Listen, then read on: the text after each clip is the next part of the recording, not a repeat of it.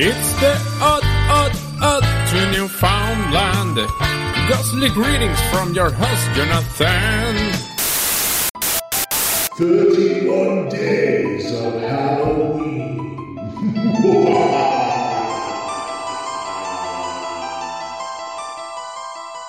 Gotta love all that candy. But what was the major candy brand, so to speak? What was the top candy the year you were born?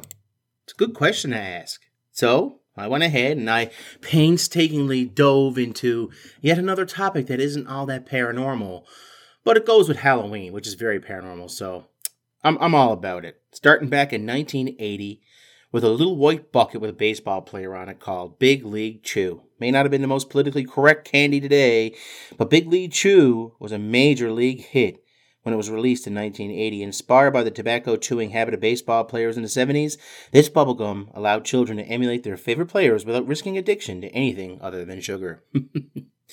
1982 was Skittles, first made internationally. In the 1970s, Skittles were first produced and distributed widely in America in 82.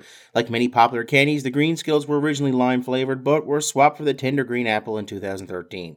Fruit candies were all the rage in 82. Runts debuted the year as well which is one of my favorite candies, and I miss them so much. I remember having runts when I was a little kid. I was born in 84, so they were already around for a few years then. 1983 was Nerds. If you thought nerds were pretty much sugar coated, even more sugar, then you're right. Nestle has been making and selling these tiny balls of pure sweetness the massive success since 1983, and they were the top candy that year. Not gonna lie, I was very disappointed with my birth year. Okay, 1984 was the year of WrestleMania 3. Andre the Giant slamming or getting slammed by Hulk Hogan. It was Sinead O'Connor at the top of the billboards. It was Rocky movies. It was just an amazing time. But what was the awesome candy that year with the number one Halloween candy? Something called Goetze's Cowtails. What the hell is that? Well, it may seem like Goetze's Cowtails have been around for centuries, and while they may sit in the trick or treat bag for years, this long, chewy caramel with cream center was actually only been around 35 years. Yes, Cowtails first hit the market in 1984. However, the candy company has been making its flagship product, caramel cream, since 1918. I have no idea what this candy is. It has to be American, unfortunately. I don't think I've even had one before which is maybe kind of depressed. But then I got to scratch in my head because 1985 was Sour Patch Kids. And these are like super popular right now with my own daughter who's 13. Like these things are still going strong. They were originally called Mars Men. These tart little kid shaped candies were named to Sour Patch Kids in 1985 to latch onto the cultural phenomenon that was Cabbage Patch Kids. Generally speaking, 1985 was a big year for fruity candies with kitschy names. Airheads came out this year too, and other things. 1986 was the Humble Push Pop. Wow. Unique packaging on this treat allowed you to eat some candy now and easily save some for later. And you know, definitely gave kids more throat problems and strep throat and stuff because they'd like lick it, put it in their locker, and forget it for a week and then come back to it. I mean, what could go wrong when you lick a freaking culture and let the bacteria grow for a week? I was four years old and I remember bubble tape like it was yesterday. That's 1998's. 1988's amazing candy.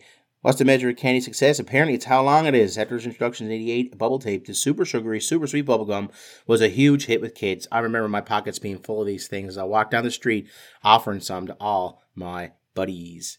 We're going to jump ahead a few years now because bubble tape kind of took over for three years straight 88, 89, and 90. 1990, where all bubble tape was the top selling bubblegum slash candy at Halloween. 1991, though, finally someone broke through, and that was, believe it or not, peanut butter M&Ms. First came the M&M, then the world met peanut M&Ms, and then in 1991, a new kid arrived on the block, peanut butter M&Ms. How are these candy-coated confections different than the rival? Well, it's peanut butter and butter. 1993. Oh my God. Can you remember your first warhead when you were a kid? No candy quite defines the 90s quite like the super sour warheads, which came on the scene in 1993. While this candy rose to massive popularity in the US near the end of the 20th century, it was first invented in Taiwan all the way back in 1975 and exploded in 1993. 1994 was the Hershey's Cookie and Cream Bar, still very popular to this day. The iconic Hershey bar got a funky new variation in 94. The cookies and cream the white chocolate bar mimics cookies and cream ice cream with little crunchy chocolate cookie bits in the center. Mmm, delicious. And I know this is totally random, But remember how I was in a coma and I totally forgot people's names and stuff, and I still struggle with all that. I can still remember a lot of commercial jingles, and there's one that reminds me so much of anything, and that's Hershey's Cookies and Cream. I remember a black and white commercial with a Whitney Houston ripoff singing, They call it a dream, cookies and cream, kind of like white chocolate with a little soul. Can you remember that?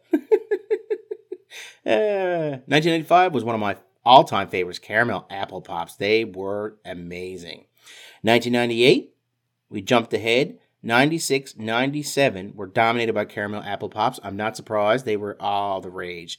98 was Baby Bottle Pop. Uh, 1999 was Crispy M&M's. Crispy. Hmm. Not surprised, but cool. 2000 saw a little change, though. That was Bertie Bott's Every Flavor Beans. Though Jelly Belly Belly Jeans... though Jelly Belly Jelly Beans... I'm not even going to edit that. That was just so funny. Had been around for decades. By the time the new millennium rolled around, the brand got a new life thanks to the cultural phenomenon known as Harry Potter. In 2000, Bertie Bott's Every Flavored Beans debuted, inspired by the hit fantasy series.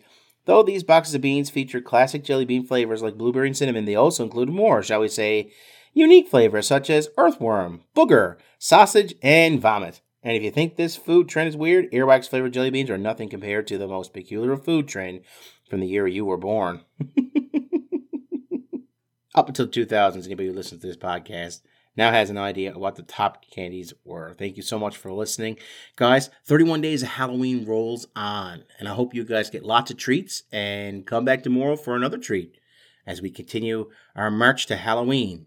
Take care, guys. Attention, all Podbean, iTunes, Stitcher, and TuneIn radio listeners. The Odd to Newfoundland Paranormal Podcast brings you the best in East Coast esoterica on the first of every month.